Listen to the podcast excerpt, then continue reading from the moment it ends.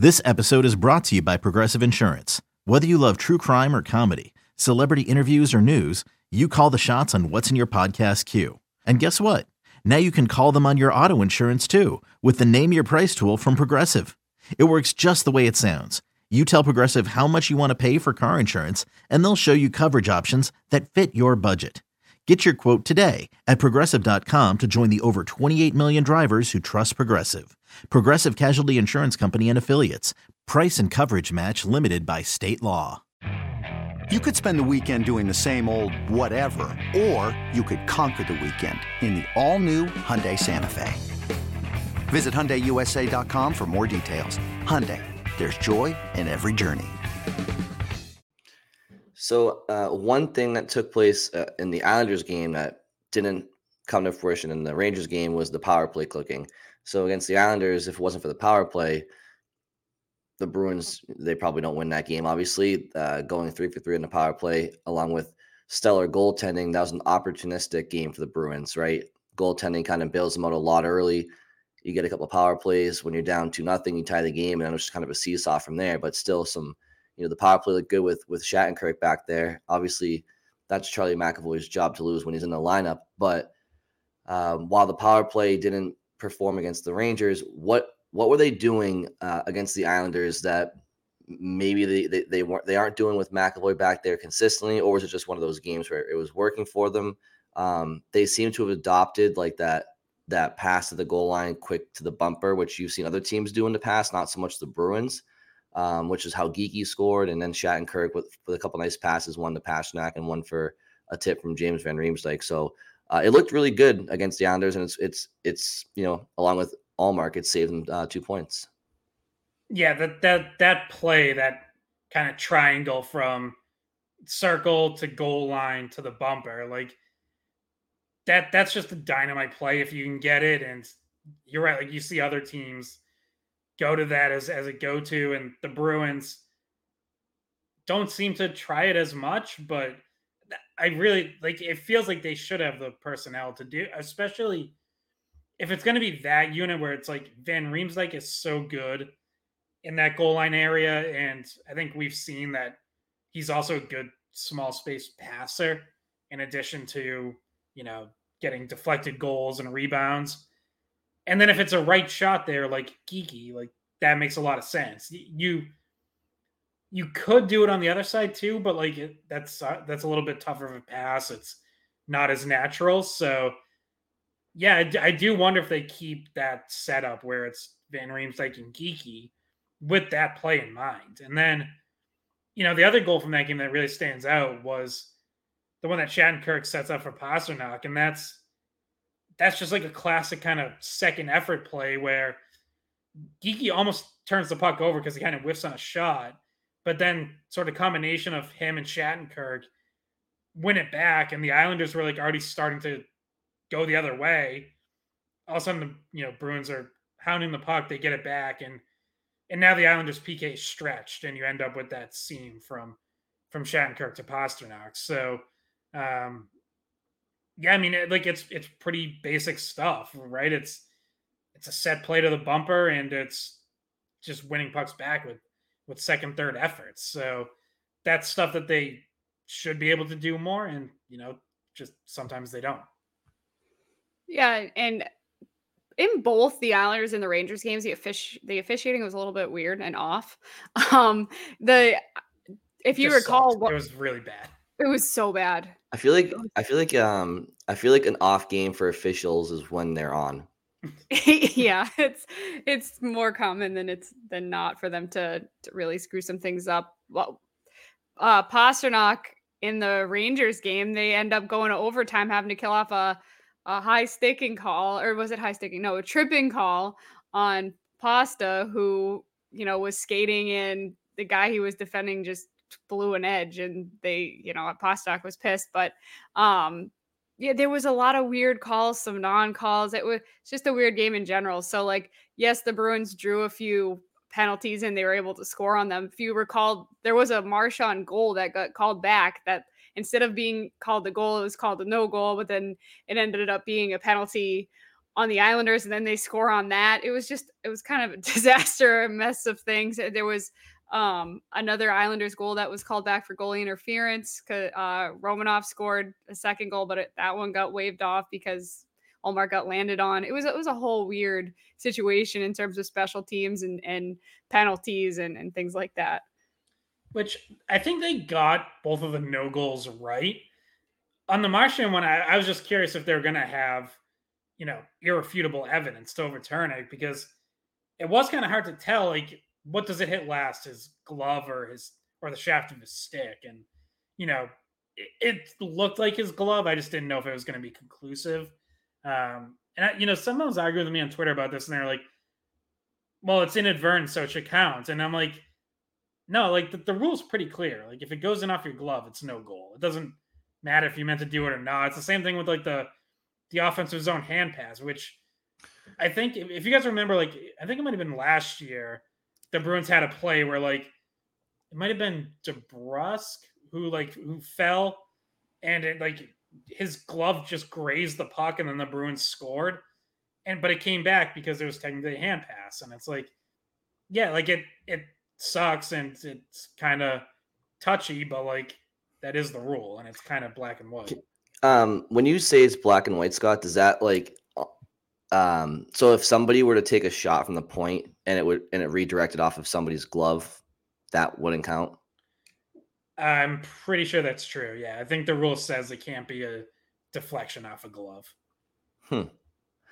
I always figured it was if there was a pushing motion there or something like that. You'd think that, because the kicking, for kicked in puck, it's it can go in off your skate, but you can't kick it in. So yeah, it seems like it should be that, but it's not. Yeah. Well, in any event, I mean, Marchand was very, he was, as we know, we watched him for over a decade. He was very sneaky about it. Those of us who've watched him know that he absolutely intentionally kind of directed that in, but he was so good at disguising it. It was just a prove it type situation. And to Scott, to your point, I don't think they could have. I just think they knew what was up, and in the spirit of what Marchand did, they got the call right, because the only way they would have not called it a non-goal is if they, they just didn't want to have enough evidence to overturn it. But we all knew that was, he was getting away with one there. He knew what he was doing is what I'll say. But yeah, the Pasternak one, it's tough. It's you got 45 seconds left in the game, and a guy, the ref in the neutral zone, is going to call a trip that just wasn't a trip. It's just because something looks like a trip, you have to be positive, especially if you're the ref that's halfway down the ice. Pasternak got Palmieri's skate 3 seconds earlier, and then he toe picked. It's you just can't make that call at that point in the game. Fortunately for the Bruins, it didn't come back to haunt them. But yeah, the officiating, it's just you get used to not expecting great officiating these days. Well, and Carlo. Who did he? Okay, so they called Carlo for interference in the Rangers game because Lafreniere kind of fell down when he was just made basic contact with him in front of the net. And Brick mentioned what about that as a penalty? So that was another one where it was that's nothing. That's just a defenseman clearing out in front of his net completely legally, but the guy goes down, and it's no, that's a penalty. Yeah, it was the Rangers realized that if they just went down, they were going to get a power play out of it. And it sucked because, you would have liked to have seen the Bruins try to hold on to that 1-0 lead with the refs staying out of the way, and that just wasn't going to happen. It seemed every time someone hit the ice, there was a call, and it didn't really matter how it happened. When you touch on the Lindholm one, a couple minutes after that, it's the guy lifts his stick. I think it was Fox. Yeah. He lifts Lindholm's stick into his own face. I thought Fox going down on the Heinen. I don't know if it's a trip or a slash that they called earlier in the game. That was a dive too. That even if you think there was a penalty there, you also easily could have called embellishment. So Yeah, that was pretty weak from the Rangers. Like I don't usually think of them as like a team that dives and flops around for calls, but it certainly seemed like they resorted to that on Saturday, and I guess to their benefit it worked because they kept getting the calls. And that's exactly why when we were talking about Brian's opening shift, I said if this is a playoff series between these two teams, it'd be really frustrating because watching that as well as the first game, what with the no calls and missed calls, it just seems like that's what kind of series it would be. Like people trying to get calls, diving. Apparently, Truba can whack Frederick in the face and not get it called. Like it just felt like something that Bruins fans might not even enjoy watching because it would just be one of those series, which it happened similarly with the Islanders a few years ago. You remember that, Scott? It just the officiating in that series that the Bruins ended up losing just seemed so off. The New York Saints. Yeah, the New York Saints. I love that. I love that comment from Cassidy. You know who must be frustrated is any goalie facing David Pasternak in a shootout. We gotta talk about this. He's already one of the best goal scorers in the world heading into the season, and he always seemed to be pretty good in the shootouts. And now he's just unfair. Like now he just comes in. And Nerds. Today's episode is sponsored by NerdWallet's Smart Money Podcast. Ready to expand your financial game? NerdWallet can coach you on smart strategies like choosing investments, finding your next credit card, and setting a budget that works for you. Score major points towards your summer vacation by learning expert tips for choosing a high-yield savings account and how to build wealth by investing in index funds. Slide into summer with smarter decisions in 2024. Follow NerdWallet's Smart Money Podcast on your favorite podcast app. Future you will thank you. To say he makes it look easy, it's insane. He's not even looking. His stick is, and the puck is like literally like behind his back, and he's just rifling, using all the flex in these 20-23 sticks that they use, and it's not even fair. I mean, Charlie Coyle had an amazing shootout goal just before Pashnak. A little bit more of a traditional, just high end finesse deke, top shelf shot, but then Pashnak, and you're like, oh my god, that was filthy. And then Pastrnak comes down and just like looks like a glitch video game goal, and just in and out of the net before you can even know what happened. It's just, what were you guys' reactions watching those beauties? Yeah, the way he shoots off the hip, where it's like kind of partially hidden. It's I can't imagine like being goalie trying to, because you're just not expecting from that angle for someone to be able to get that much velocity on it, and it does look like a gunslinger and like an old western, just like draw and fire. And so Sorokin's reaction to it, like you could just tell, you just kind of like see on his face, he's just like, well, I can't do anything about that, like what the hell, all right, good night. I think Pete Blackburn on Twitter called it fuck you, good luck move, and it's like, yeah, like that kind of captures the attitude of it. I think Brian like describing it as a glitch is pretty accurate, because you're like, there doesn't seem like there was enough time for that to happen. Like it was in the net before you even knew what was happening. And there was another glitch goal, Laura's goal. I would say it kind of felt like that. It's like, where the hell did that go in? He took the shot from behind the goal line. All of a sudden, the puck's in the back of the net. It's like that seemed like it shouldn't happen, but Laura got his second goal of the season. And Coyle. So in terms of the shootout, Coyle's always been good at shootouts. That's one of his, like we talk about how he can bring a lot to the team on the penalty kill. We talk about how good he is at faceoffs, how good he is at puck possession. But then once you get into the later stages of the game, you want him in your shootout. So that's something else he's been able to bring since the Bruins traded for him 5 seasons ago now. How many seasons has it been? Yeah. I think it's 5 seasons since he came over from Minnesota. So he's always been good at that. So you see that on display, and then Pasternak followed it up like, he just had to one-up him, I guess. I think Coyle's first game as a Bruin was against the Blues in the regular season back in 2019, and I think that game he had a shootout goal in his first game as a Bruin, I believe.